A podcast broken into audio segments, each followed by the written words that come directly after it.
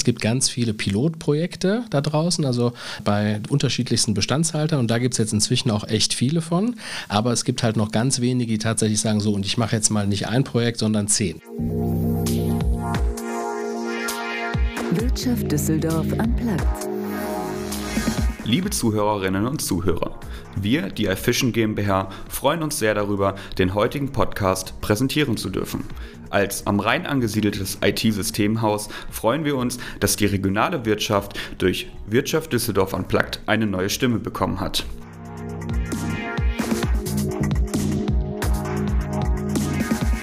Hallo und herzlich willkommen zur Wirtschaft Düsseldorf Unplugged. Mein Name ist Markus Gerhards vom Rotonda Business Club und mein Gast heute ist Andreas Mills. Er ist Managing Partner bei Renovate. Das ist ein Joint Venture der LEG Immobiliengruppe hier aus Düsseldorf, eines der größten Wohnungsunternehmen, das wir in Deutschland haben. Zweiter Partner im Joint Venture ist Romberg Bau. Das ist ein Bauunternehmen aus Österreich. Und das Ziel von Renovate, das ist ja, das serielle Sanieren von bestehenden Wohngebäuden. Da geht es darum, diese Gebäude, die oft keinen guten energetischen Zustand mehr haben, die zu viel Energie verbrauchen, ähm, ja, diese Gebäude auf ein Level zu bringen, was für den Klimaschutz und für die Energieeinsparung ähm, einfach wichtig und wertvoll ist, damit wir unsere Klimaziele erreichen. Und wie das funktioniert, was der Ansatz des Unternehmens ist und was generell eigentlich passieren muss im Bereich äh, Sanierung in Deutschland. Darüber möchte ich mit Andreas Mills reden und ich freue mich sehr, dass er hier ist. Hallo Andreas. Hallo Markus, danke für die Einladung. Sehr schön. Ja, wir haben gerade äh, uns nett unterhalten bei Kaffee und Tee und haben schon festgestellt, du hast Radioerfahrung. Jetzt musst du natürlich, bevor wir loslegen, sagen, äh, was war das? Warum kennst du Radio und warum kennst du diese Mikrofonsituation, die für viele andere so neu ist, wenn man hier sitzt? Das ist tatsächlich ein äh, witziger Zufall. Ich habe früher mal während dem Studium für eine Kinokette im Marketing gearbeitet und da wurde ich als der äh, wöchentliche Sprecher für äh, die neuen Kinofilme von Antenne Koblenz entdeckt und durfte dann nicht nur die wöchentlichen Kino-News äh, ansagen für, äh, für Kinopolis, das war das Kino, für das ich damals gearbeitet habe, sondern wurde dann auch gleich, äh, wurde dann auch gleich an Bord genommen, um samstags morgens die Morgenshow sozusagen im Lokalradio bei Antenne Koblenz zu moderieren. Ah, sehr schön. Ja, das ist dann die, da ist die Stimme entdeckt worden. Ne? Das, so ist da das. hätte vielleicht eine Synchronkarriere draus werden können. Irgendwas so. Sind wir aber froh, dass es serielles Sanieren geworden ist. sehr gut. Wie früh muss man aufstehen, wenn man äh, Lokalradio in Koblenz macht, samstags? Das äh, ist ganz äh, christlich gestartet um 9 Uhr, also nicht ah, okay. ganz so früh am Samstagmorgen. Genau. Ja, ich habe immer Mitleid mit den, mit den Leuten, die das Morgenmagazin im Fernsehen machen, wenn die erzählen, dass sie irgendwie um 3 Uhr das ins stimmt. Studio müssen und sowas. Ja, okay. Nee, dann, äh, aber ist ja gut, wie du gesagt hast, jetzt ist äh, serielles Sanieren und das ist eine riesengroße und eine wichtige Aufgabe und darüber ähm, wollen wir reden. Aber vorher, wir haben eine kleine Tradition. Am Anfang gibt es immer eine Schnellfragerunde. Ich stelle ein paar ja, kleine Fragen und mit der Bitte um möglichst schnelle Antwort. Sehr gerne. Wir sind ein Bau- und Immobilienpodcast, deshalb, äh, wie wohnst du? Haus oder Wohnung? Haus. Ah, sehr gut. Äh, dann ähm, Handwerker, Hobbyhandwerker oder zwei linke Hände? Zwei linke Hände. Das ist sehr interessant. Das sagt fast jeder. Ich glaube, ich hatte noch niemanden hier, der gesagt hat Hobbyhandwerker. Da hätte meine Frau jetzt auch gelacht, wenn sie das hört. Daher das, kann das ich mir kommt das übrigens erlauben. auch oft als, äh, als Nachsatz dann, genau. ähm, du hast mal, ich glaube, vier Jahre in Brüssel ähm, gelebt, wenn ich das richtig rausgelesen habe, oder zumindest gearbeitet. Was ist denn das Tolle an Brüssel? Ich habe ein Jahr in Brüssel studiert und war dann noch vier Jahre im Aufsichtsrat von einer Versicherungsgesellschaft dort.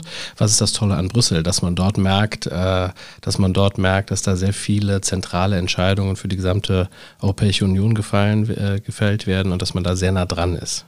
Ja.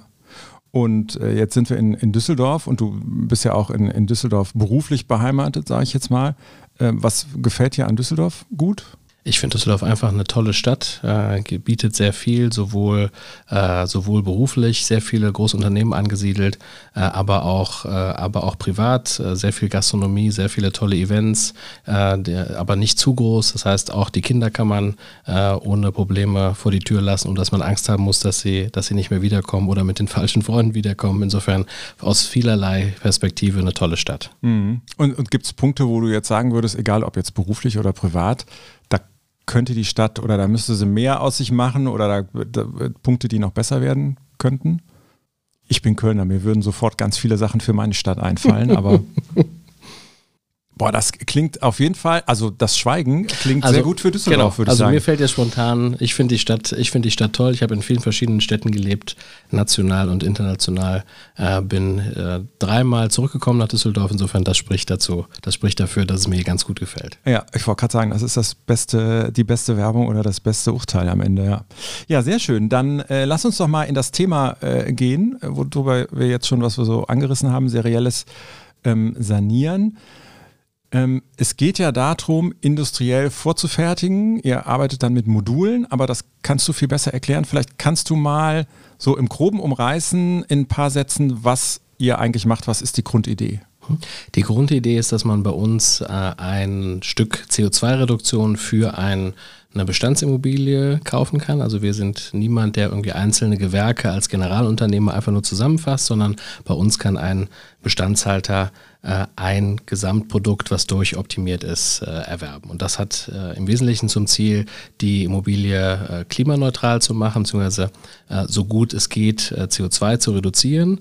Und das machen wir am Ende mit drei, mit drei Bestandteilen. Das eine sind vorgestellte Fassadenelemente, das heißt, wir packen die Gebäude einmal mit einer komplett neuen Hülle ein.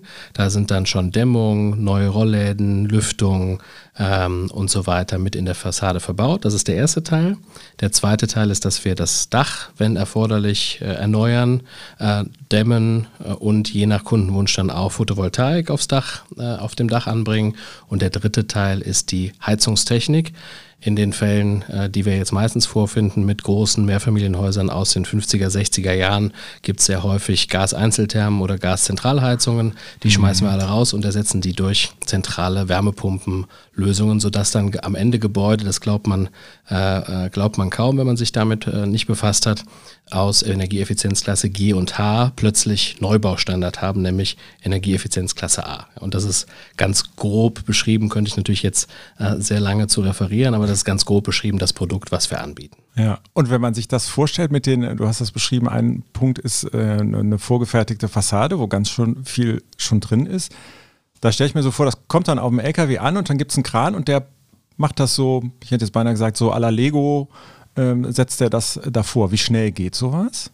Genau, was du beschreibst, ist die Idee, weil wir wollen ja äh, zugunsten der Schnelligkeit, zugunsten der Mieter, zugunsten der Kosten, all das, was man früher auf der Baustelle Schritt für ja. Schritt gemacht hat, in die Fabrik vorverlagern, sodass es da am Ende auf der Baustelle ziemlich flott geht und alle davon profitieren, die ich eben genannt habe. In unseren ersten zwei Pilotobjekten in Mönchengladbach haben wir es geschafft, um dir ein Gefühl zu geben, da mussten wir insgesamt 180 große Fassadenelemente verbauen. Das haben wir in ungefähr acht Wochen hinbekommen. Und das bei den Pilotobjekten. Das heißt, wir können da noch deutlich schneller werden und das in Zukunft noch deutlich weiter optimieren.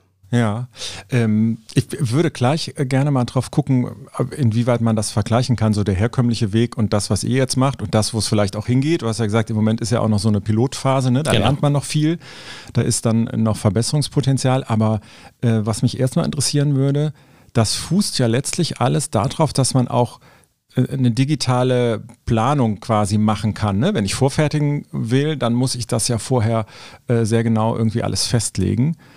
Das stelle ich mir schwierig vor, weil sonst höre ich immer Gebäudebestand und digitale oder überhaupt Planungsunterlagen muss man ja froh sein und dann ist es eher auf Papier. Wie, wie funktioniert das bei euch? Das ist äh, genauso, wie du es beschreibst. Es gibt tendenziell eher gar keine Pläne, die ja. man verwenden kann. Und also manchmal gibt es welche, aber die sind dann, äh, äh, die sind dann äh, auf so einer Qualität, auf so einem Granularitätslevel, den man nicht gebrauchen kann oder man hat es nicht fürs ganze Gebäude. Das heißt, wir müssen eigentlich immer unter der Hypothese starten, es gibt nichts und wenn es was gibt, hilft uns das vielleicht ein bisschen. Deswegen starten wir unseren Prozess erstmal mit einem 3D-Scan äh, eines jeden Gebäudes. Und das beinhaltet zwei Dinge. Das eine ist, wir fliegen mit einer Drohne von außen um das Gebäude rum und machen sozusagen von außen eine digitale Bestandsaufnahme. Und zusätzlich schicken wir jemanden in so viele Wohnungen wie möglich mit einem, äh, mit einem 3D-Scanner, den wir mitten in der Wohnung aufstellen, damit wir auch wissen, wo sind eigentlich genau die Geschossdecken, wo sind die Fenster, wo sind die aktuellen Heizkörper, wo sind die Gasthermen und auf der Basis dieser zwei Input-Parameter, also Außenscan, Drohne, Innenscan mit einem 3D-Scanner, können wir dann ein vollständiges 3D-Modell äh, erstellen. Wie, wie ist das so, wie stelle ich mir das bei den Bewohnern vor? Wie ist da so die, die Resonanz? Das ist ja nah an der Science Fiction wahrscheinlich. Das stimmt. Das ist auch tatsächlich ganz unterschiedlich, wie da die Resonanz ist. Also es gibt alles von Vorbehalte, äh, was denn da passiert und ob die Drohne runterfallen kann, äh, bis hin zu, macht ihr jetzt Bilder von meiner ganzen Wohnung. Oh ja, ja. Ja, das ist so die eine, das ist so die, das ist so die eine Seite und die andere Seite ist, dass es da auch natürlich auch Mieter gibt, die ganz begeistert sind von der Technologie, die auch ganz viele Fragen stellen unserem Drohnenpiloten, was denn da jetzt eigentlich passiert, wie wir das verarbeiten. Also es gibt alles, aber wir machen das deswegen bewusst so, so, dass wir da immer jemanden äh, mitschicken, der auch äh, die Fragen der Mieter beantworten kann ähm, und äh, damit wir da auf alles reagieren, weil uns natürlich klar ist, wir haben uns damit jetzt intensiv beschäftigt, ja, aber das mag für den einen oder anderen auch äh, erschreckend und herausfordernd wirken, was da passiert. Insofern beantworten wir da natürlich die Fragen sowohl zum Drohnenflug, aber auch, das ist ja der erste Kontaktpunkt, den die Mieter dann haben mit dem Unternehmen, was dann künftig die Sanierung durchführen wird. Ja. Und natürlich ist den Mietern klar, dass das auch zu weiter weiterführenden Eingriffen äh, in ihren Lebensalltag führt. insofern ist uns ganz wichtig, gerade auch diesen ersten Kontaktpunkt zu nutzen, um da auch schon aufzuklären, Sorgen zu nehmen und eben auch genau beschreiben zu können, was wir denn da künftig machen. Ja. Ist eigentlich, ich meine, wir sprechen die ganze Zeit auch von der Energiekrise, die ja äh, da ist, ob man die jetzt Krise nennt oder wie auch immer. Ähm, aber diese Situation, hilft das euch eigentlich eher so im Alltag, weil die Leute viel sensibilisierter sind? Das hilft, ja, weil natürlich jetzt äh, im Laufe der letzten sechs bis neun Monate äh, die Gewissheit gestiegen ist, dass äh, wir äh, oder die Klarheit besser gestiegen ist, dass wir ja jetzt gerade diejenigen sind, die die Abhängigkeit vom Gas reduzieren. Wir schmeißen die Gaseinzelthermen, die Gaszentralheizung raus und ersetzen die durch eine Wärmepumpe.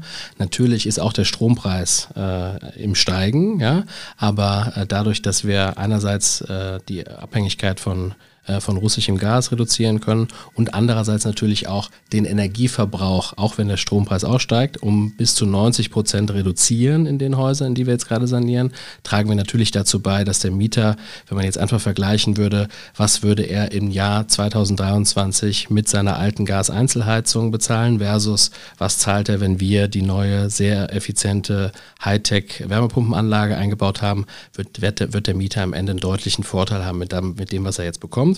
Und da ist natürlich, ich sage immer ganz salopp, unsere Popularität sprunghaft gestiegen. Ja? ja. Seit, seit, seit die Mieter, äh, seit die Mieter, ähm, seit die Mieter wissen, okay, da kommt jetzt eine zentrale Wärmepumpenanlage ins Haus. Ja. Du hast eben angesprochen, ähm, der Gebäude der, der Klassen G und H, Effizienzklassen sind es ja. Genau. Ähm, ich habe vorige Woche nochmal nachgelesen, im Mehrfamilienhausbereich gibt es in Deutschland irgendwas mit um die dreieinhalb Millionen Gebäude, die in diese Klasse fallen. Also ein Wahnsinns, wenn man es positiv ausdrücken möchte, Verbesserungspotenzial. Ist das, ähm, sind das diese Gebäuden G und H, diese Gebäudeklassen, auf die ihr jetzt auch im ersten Schritt äh, abzielt, weil da der größte Hebel dann äh, zu holen ist? Genau, das ist ein Kriterium. Der größte Hebel ist natürlich deswegen wichtig, weil die Investition, so eine umfassende energetische Sanierung zu machen, ist natürlich eine relevante. Das heißt, da nimmt man natürlich am liebsten die Gebäude, bei denen man den größtmöglichen positiven Effekt dann auch erzielen kann. Und das sind äh, natürlich die am äh, aktuell schlechtesten energetisch äh, sanierten Gebäude G und H. Bei uns gibt es aber dann noch ein paar andere Kriterien, die wir uns anschauen. Das eine ist, es muss natürlich auch ein Gebäude sein, was man grundsätzlich mit vorgestellten Fassadenelementen sanieren kann. Also möglichst homogene, äh, möglichst homogene Gebäude ohne große Schnörkeleien. Äh, wenn man, wenn es keinen Balkon gibt, ist es einfacher. Balkone mhm. können wir aber auch, wenn es sein muss ähm, oder auch große äh, Fensterflächen äh, sprechen auch eher dagegen, äh, das Gebäude als erstes zu sanieren. Insofern schauen wir im ersten Schritt, was sind die Gebäude, die am einfachsten energetisch zu sanieren sind. Und dann spielen noch so Sachen eine Rolle wie, wir kommen ja dann nicht nur mit einem kleinen Pickup äh, und laden unseren Handwerkskasten ab, sondern wir kommen tendenziell eher mit großen Schwerlastern, äh, mehrere Tonnen äh, wiegenden Fassadenelementen und Kränen. Das heißt, das in der Düsseldorfer Innenstadt zu machen, ist ja. etwas schwierig. schwierig ja. Es braucht ein bisschen Außenfläche, um das auch realisieren zu können. Ja, okay, und das sind dann die Kriterien, nach denen ihr äh, aussucht, wo ihr, wo ihr quasi Hand anlegt. Ihr habt, glaube ich, im ersten Schritt 14 Quartiere ähm, im, im Blick. Genau. Ähm, du hast eben angesprochen, die ersten zwei in, in Mönchengladbach. Ich glaube, eins ist schon, ist es schon ganz durch, wo man schon sagen könnte, hat die Zielsetzung eigentlich funktioniert mit den 90 Prozent Einsparungen und, und äh, im ganzen Ablauf? Also durch ist es, weil wir äh, geschafft haben, jetzt vor Weihnachten alle wesentlichen Gewerke abzuschließen. Wir werden auch am 19.12. ein kleines Mieterfest organisieren, um halt auch nochmal mit allen, die jetzt äh, da tatkräftig mitgeholfen haben, dass ja sowohl das Team, was es getan hat, aber auch die Mieter, die äh, da die letzten Monate äh, mit auf der Baustelle gelebt haben, werden wir uns da nochmal, äh, nochmal bedanken. Also insofern abgeschlossen ist, sind die ersten zwei, das sind zwei Blöcke, die direkt nebeneinander stehen, Projekte. Ähm, wissen wir schon oder können wir schon mit echten Zahlen nachweisen, ob die 90 Prozent Energiereduktion realisiert sind. Das können wir natürlich noch nicht. Dafür Dafür haben wir aber die entsprechende Messtechnik verbaut, äh, um das dann auch monitoren zu können. Weil uns ist natürlich wichtig, dass wir auch dafür sorgen, dass wir nicht nur die Voraussetzungen schaffen, dass das funktionieren kann, sondern dass wir auch schauen, ob das tatsächlich äh, so umgesetzt wird. Und dazu gehört natürlich auch, dass wir, äh, dass wir anbieten werden, die Mieter auch entsprechend zu schulen, dass also jeder Mieter auch erklärt bekommt, er wohnt jetzt eben zwar äh, objektiv noch äh, in dem gleichen Gebäude, aber es hat sich halt mhm. einiges verändert. Man muss weniger heizen, äh, es wird weniger Energie verbraucht, das Lüftungsverhalten äh, muss man anpassen, weil es jetzt eine Lüftungsanlage in jedem Raum gibt. Also da gibt es auch viel, äh, viel Verhaltensänderungsbedarf bei den Mietern, aber auch dem nehmen wir uns an und monitoren das dann fortlaufend, um eben auch Impulse dann setzen zu können und dem Eigentümer dann eben sagen zu können, hör mal, äh, in dem Gebäudeblock gibt es offenbar noch äh, Themen, weil der Energieverbrauch nur um 60 Prozent reduziert wurde. Und genau diese Optimierung wollen wir dann eben auch sicherstellen. Ja, ich glaube, das ist ein ganz wichtiger Punkt, ne? die, die Nutzer dann tatsächlich dazu zu bringen, ja, ihr Verhalten auch entsprechend dem Gebäude sozusagen auszurichten. Ähm, wie, wie, ja, wie schafft man das? Weil ich glaube, so wie ich das äh, höre, das ist ja an ganz, ganz vielen Stellen eigentlich das Problem. Ne? Da ist zwar dann irgendwie, keine Ahnung, das, das super tolle neue Gebäude, oft sind es ja die neuen dann äh, gewesen in den letzten Jahren, die super ausgerichtet sind und eigentlich ganz toll, aber wenn dann am Ende trotzdem alle Heizungen an und Fenster auf, dann nützt natürlich nichts. So ist das.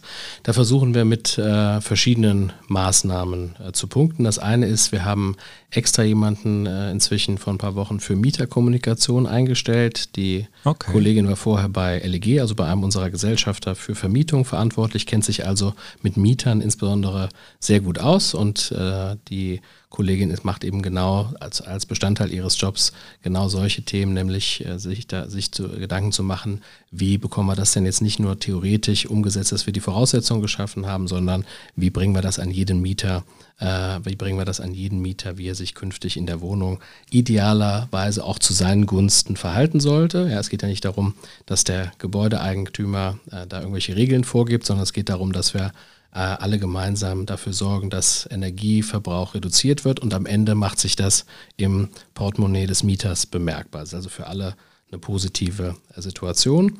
Und da kommen dann so Sachen raus, wie wir arbeiten gerade an einem Handbuch, was wir dann äh, möglichst, äh, möglichst einfach verständlich, eben nicht vom Heizungstechniker geschrieben, ja. sondern von jemandem, der, äh, der das für den Mieter aufbereitet, was wir dann in jeder Wohnung aushängen. Wir bieten auch an, vor Ort Termine zu machen, um äh, zu erklären, wie funktioniert das jetzt, wie verhalte ich mich, wo ist eigentlich der Lüfter, wie mache ich den an und aus. Also all diese Dinge, ähm, all diese Dinge möchten wir sicherstellen.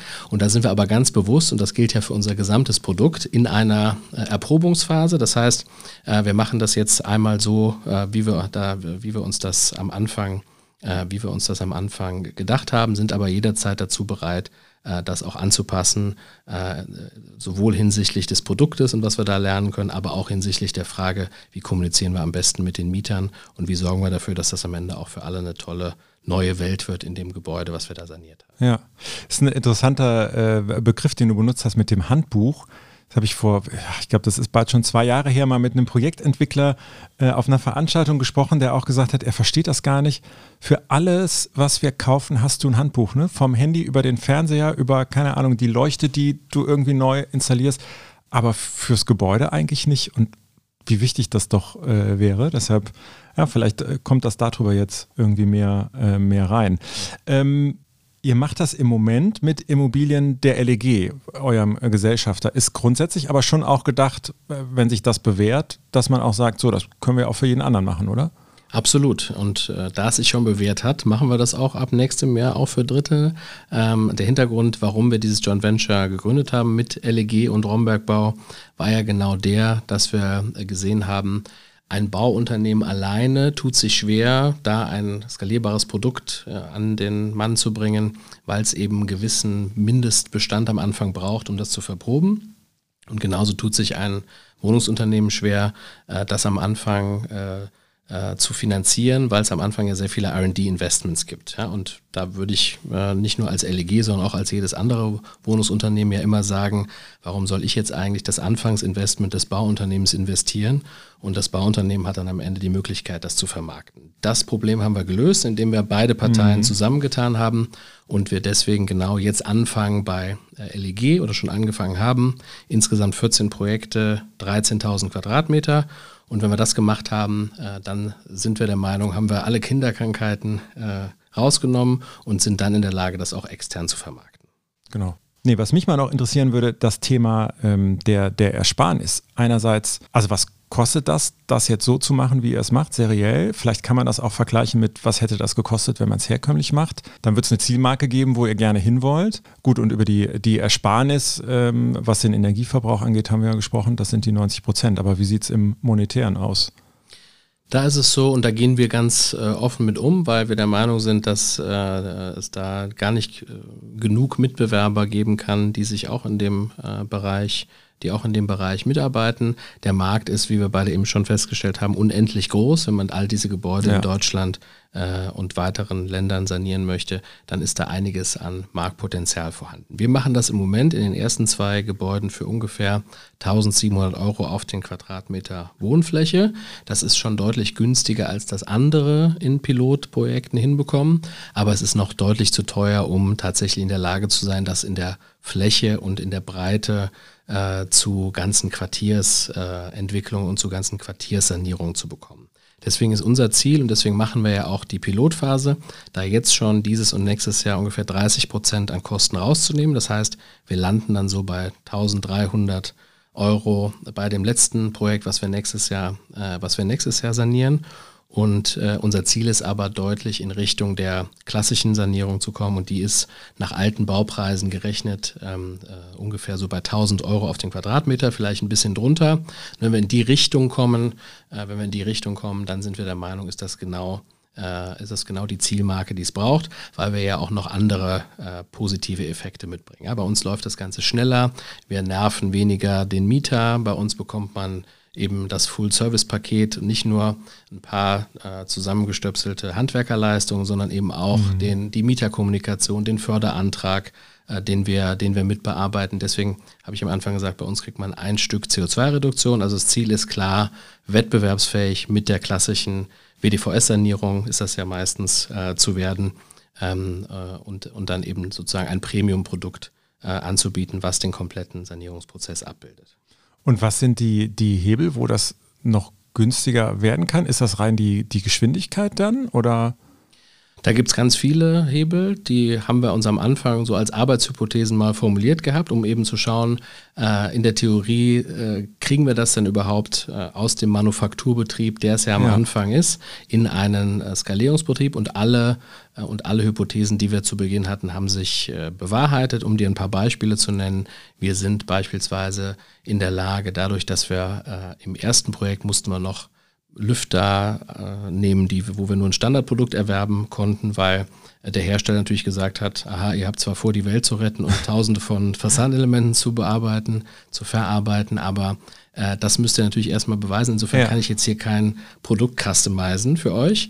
Ähm, insofern ist unser Lüfter beim ersten Mal noch ein bisschen teuer. Beim nächsten Mal sind wir schon in der Lage, da äh, relativ gut angepasste Lüfter zu verwenden, die deutlich weniger kosten. Beim ersten Projekt mussten wir noch, äh, mussten wir noch äh, die, das Statikkonzept ähm, aus Zeitgründen so äh, massiv absichern, dass wir viel zu viel Stahl äh, verbaut haben, um die Fassadenelemente an die Wand zu bringen. Beim nächsten Mal können wir das schon so durchoptimieren, immer noch mit äh, der erforderlichen Sicherheit, aber so, dass wir genug Zeit hatten, durch, durch die Anzahl und die Masse an Stahlwinkeln, die wir brauchen, um die Fassadenelemente zu befestigen. Auch da, äh, auch da äh, ist ein Optimierungspotenzial und einen wesentlichen Treiber hast du schon genannt. Es ist natürlich ein deutlicher Unterschied, ob man acht Wochen braucht, um 180 Fassadenelemente an die Wand äh, zu bringen, rein auf Basis der damit verbundenen Personalkosten, oder ob man sechs Monate braucht, um die gleiche Fläche mit äh, WDVS mhm zu sanieren. Ähm, allein das macht super viel aus und da ist Personalkosten der eine Teil. Wie lange braucht man das Gerüst ist der andere. Wie lange mietet man Baustromverteiler? Also eine unzählige äh, Masse an Themen, die man da optimieren kann. Und das machen wir jetzt ganz konsequent von Projekt zu Projekt. Sind alle unsere Kollegen, insbesondere natürlich die Ausführenden und die Planer, darauf incentiviert, sich jeden einzelnen Optimierungshebel anzuschauen. Das diskutieren wir dann jeweils und gucken dann, dass wir das im nächsten Projekt schon anders machen. Und wie, wie ist das Interesse von, von anderen Unternehmen, also aus der Industrie vielleicht? Du hast dieses Beispiel der Lüfterfirma genannt oder weiß ich nicht, vielleicht aus der Haustechnik oder so, dass die sagen, also die werden das ja beobachten, die kriegen das ja mit, was ihr da macht und das ist ja potenziell dann vielleicht was, wie du es eben gesagt hast, ne? man muss ja das Rad nicht alleine irgendwie neu erfinden oder genau. äh, zum Rollen bringen. Wie ist das Interesse da? Das ist äh, sprunghaft steigend, ja, weil wir natürlich aber zu Beginn, wir haben äh, angefangen auszuschreiben für die ersten beiden Projekte im Frühjahr, so März, April. Da waren wir natürlich noch völlig unbekannt irgendeine neu mhm. gegründete Firma, die gesagt hat, wir machen jetzt 14.000 Quadratmeter in zwei Jahren an, Sanierungs, äh, an Sanierungsvolumen. Das hat man uns, glaube ich, nicht ganz abgenommen, dass wir dazu in der Lage sind. Aber dadurch, dass wir eben das Backing äh, der beiden Gesellschafter Rombergbau und LEG haben und dadurch natürlich auch Zugang zu äh, zu Kapazitäten, zu Rahmenvertragspartnern etc. hatten, hat das funktioniert. Das heißt, am Anfang war sehr viel Überzeugungsarbeit notwendig, dass man so kurzfristig so innovativ mit uns zusammenarbeitete. Das hat sich aber jetzt einerseits mit dem Beweis, dass es geklappt hat, andererseits aber auch mit der äh, Publicity, die wir inzwischen erreicht haben, hat sich jetzt gekehrt. Jetzt, äh, glaube habe ich den Eindruck, bei den Gesprächen, die ich führe, sind da alle äh, sind da alle super gerne dabei bei einem zukunftsgerichteten Projekt und bei einer, bei einer Entwicklung von einem Produkt, was man auch echt skalieren kann. Und das betrifft sowohl Hersteller, das betrifft, äh, das betrifft aber auch ausführende Nachunternehmer und das betrifft natürlich auch potenzielle Kunden, ja, weil wir werden auch jetzt schon, mhm. äh, wir werden auch jetzt schon äh, mit einer Vielzahl von Anfragen überhäuft aktuell, wann wir denn in der Lage sind, welche Anzahl an Quadratmetern auch für Dritte, also nicht für LEG auszuführen. Ja, ja. Was würdest du denn sagen, was so die große oder die großen Herausforderungen sind, damit das noch, äh, noch mehr zum Tragen kommt? Sind das sind das technische Dinge? Stelle ich mir vor, wahrscheinlich nicht. Äh, sind es politische Dinge? Sind es eher, weiß ich nicht, äh, Sachen aus der Branche raus? Wo, wo drückt da noch der Schuh? Also auch die Technikseite ist natürlich herausfordernd, aber das sind alles Themen, die es äh, konsequent zu hinterfragen und umzusetzen gilt. Und das Know-how äh, haben wir auch eben sowohl durch die beiden Gesellschafter, aber auch durch die Menschen, die jetzt zu uns gekommen sind, äh, sind wir sehr überzeugt, dass wir das Know-how, um das Produkt weiter zu entwickeln haben. Ein wesentlicher Treiber ist natürlich insgesamt die, ähm, die politische Situation und die äh, daraus resultierende Förderung. Wir hatten dieses Jahr just in unserem äh, Gründungsjahr ja, zweimal super Timing, ja. Super Timing, zweimal die Situation, einmal ganz zu Beginn des Jahres und einmal im Sommer, dass über Nacht, einmal war es über Nacht, einmal ein bisschen mehr Vorlauf, äh, vollständig sozusagen die Bundesförderung für äh, äh energieeffiziente Gebäude gekippt wurde oder massiv verändert wurde, was selbstverständlich, wenn man gerade in so einer Startphase ist, äh, kein, äh, kein besonders, äh, keine besonders äh, schöne Situation ist. Jetzt, äh, wenn wir die Zeichen richtig deuten, ist das Ganze wieder auf einem richtigen Weg, dass es auch insbesondere für serielles Sanieren und für die schlechten Energieeffizienzklassen extra Förderung geben soll. Was wir uns halt aber wünschen würden, ist eine planbare und verlässliche ähm, äh, Förderungsumgebung, weil ein so ein solche großen Investitionsvorhaben, wenn man für äh, Tausende von Quadratmetern über 1000 Euro äh, auf den Quadratmeter investiert, muss halt, und das gilt nicht nur für die LEG, sondern für jeden Bestandshalter, braucht es halt eine gewisse Planungs- und Budgetierungsphase. Äh, und wenn innerhalb dieser Phase plötzlich die Voraussetzungen sich verändern und man doch nicht mehr die Förderung hat, die man sich erhofft hatte, dann ist so ein Projekt auch schnell mal wieder gestoppt, ja, weil es halt zu unsicher ist, ob man ja. da jetzt starten kann. Das heißt, eine verlässliche äh, und, äh, und stabile Förderkulisse ist für dieses Thema von hoher Bedeutung, weil ähm, letzter Kommentar dazu. Natürlich, wir aktuell uns ja noch, wie eben schon angesprochen, in einer Situation befinden, in der das Ganze auf dem freien Markt noch zu teuer ist. Ja? Das heißt, es braucht, damit das Ding wirklich eine skalierbare Lösung wird, braucht es eine Zwischenfinanzierung, wo wir schon relevante Skalierungseffekte realisieren können, wo es aber noch nicht ohne Förderung tatsächlich so weit entwickelt ist, dass das schon jeder äh, zu dem Preis abnimmt. Und genau für diese äh, genau für diese Zwischenphase braucht sie Förderung. Deswegen die gute Nachricht an die äh, damit befassten Ministerien ist, es braucht diese Förderung nicht für die nächsten 20 Jahre, sondern für den Übergangszeitraum, wo wir eben noch diese Kostendegression realisieren müssen, damit es dann auch tatsächlich zu einem Marktpreis ohne Subvention dann am Ende funktionieren kann. Hm, wie eine, wie eine Brückenfinanzierung genau. würde man, Brückenförderung. Genau. Würde also man, man muss quasi, sagen, ja. um es ganz plastisch zu sagen, wir müssen im Moment halt noch die Differenz zwischen den 1700, die es jetzt gerade kostet, und dem Zielpreis müssen wir halt irgendwie überbrücken, ja. weil sonst, kann, sonst macht vielleicht mal, und das sieht man ja, es gibt ganz viele Pilotprojekte da draußen, also ähm, äh, bei unterschiedlichsten Bestandshaltern und da gibt es jetzt inzwischen auch echt viele von, aber es gibt halt noch ganz wenige, die tatsächlich sagen, so und ich mache jetzt mal nicht ein Projekt, sondern zehn. Ja? Da ist die LEG tatsächlich damit, dass sie das jetzt mit ihrem eigenen Tochterunternehmen äh, macht, äh, Pionier. Mhm.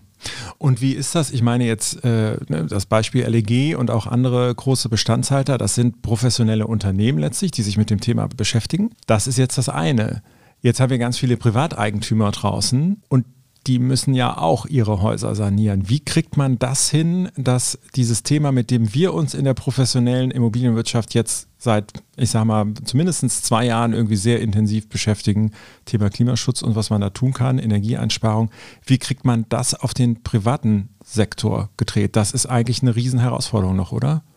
Absolut. Und darauf haben wir, glaube ich, alle gemeinsam noch keine Antwort.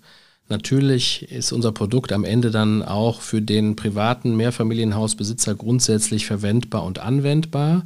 Äh, allerdings hat der natürlich, wird der sich natürlich noch mehr als ein Professioneller, der noch andere Rahmenbedingungen und andere Einflussfaktoren hat, äh, sich fragen, ob er denn auf seine Immobilie, die er vielleicht geerbt hat, die er sich teuer zusammengespart hat, dann jetzt nochmal 1500 Euro auf den Quadratmeter investiert. Also das heißt, ähm, da, äh, da bedarf es noch ganz anderer Überlegungen, wie wir das denn sicherstellen. Das heißt, äh, äh, die gute Nachricht ist, das werden wir sozusagen rein technisch auch lösen können. Die schlechte Nachricht ist, da braucht es dann eben äh, noch, noch weitere Überlegungen, wie man dann auch beim Privaten, den, selbst wenn man den zwingen würde gesetzlich, wenn er das Geld nicht hat, um es zu investieren, wird es schwierig. Ja. ja, also da muss sich die Politik noch was, noch was ausdenken. Ja, dann können die mal so innovativ sein, wie ihr das seid mit eurer Lösung. Die Hoffnung stirbt ja zuletzt. Ne? So ist das. Genau. Ja, ähm, Andreas, vielen Dank. Äh, spannende Einblicke und eine, eine, eine, tolle Lösung. Und ich bin gespannt, wie es weitergeht. Ich hoffe, äh, ihr erreicht die Ziele und noch darüber hinaus. Vielen Dank, Markus. Hat mir auch Spaß gemacht. Wirtschaft Düsseldorf am Platz. Ja, das war's für heute wieder mit mir und mit unserem Podcast. Und ich freue mich sehr, wenn Sie nächste Woche wieder einschalten. Dann gibt es eine neue Folge von Wirtschaft Düsseldorf Unplugged.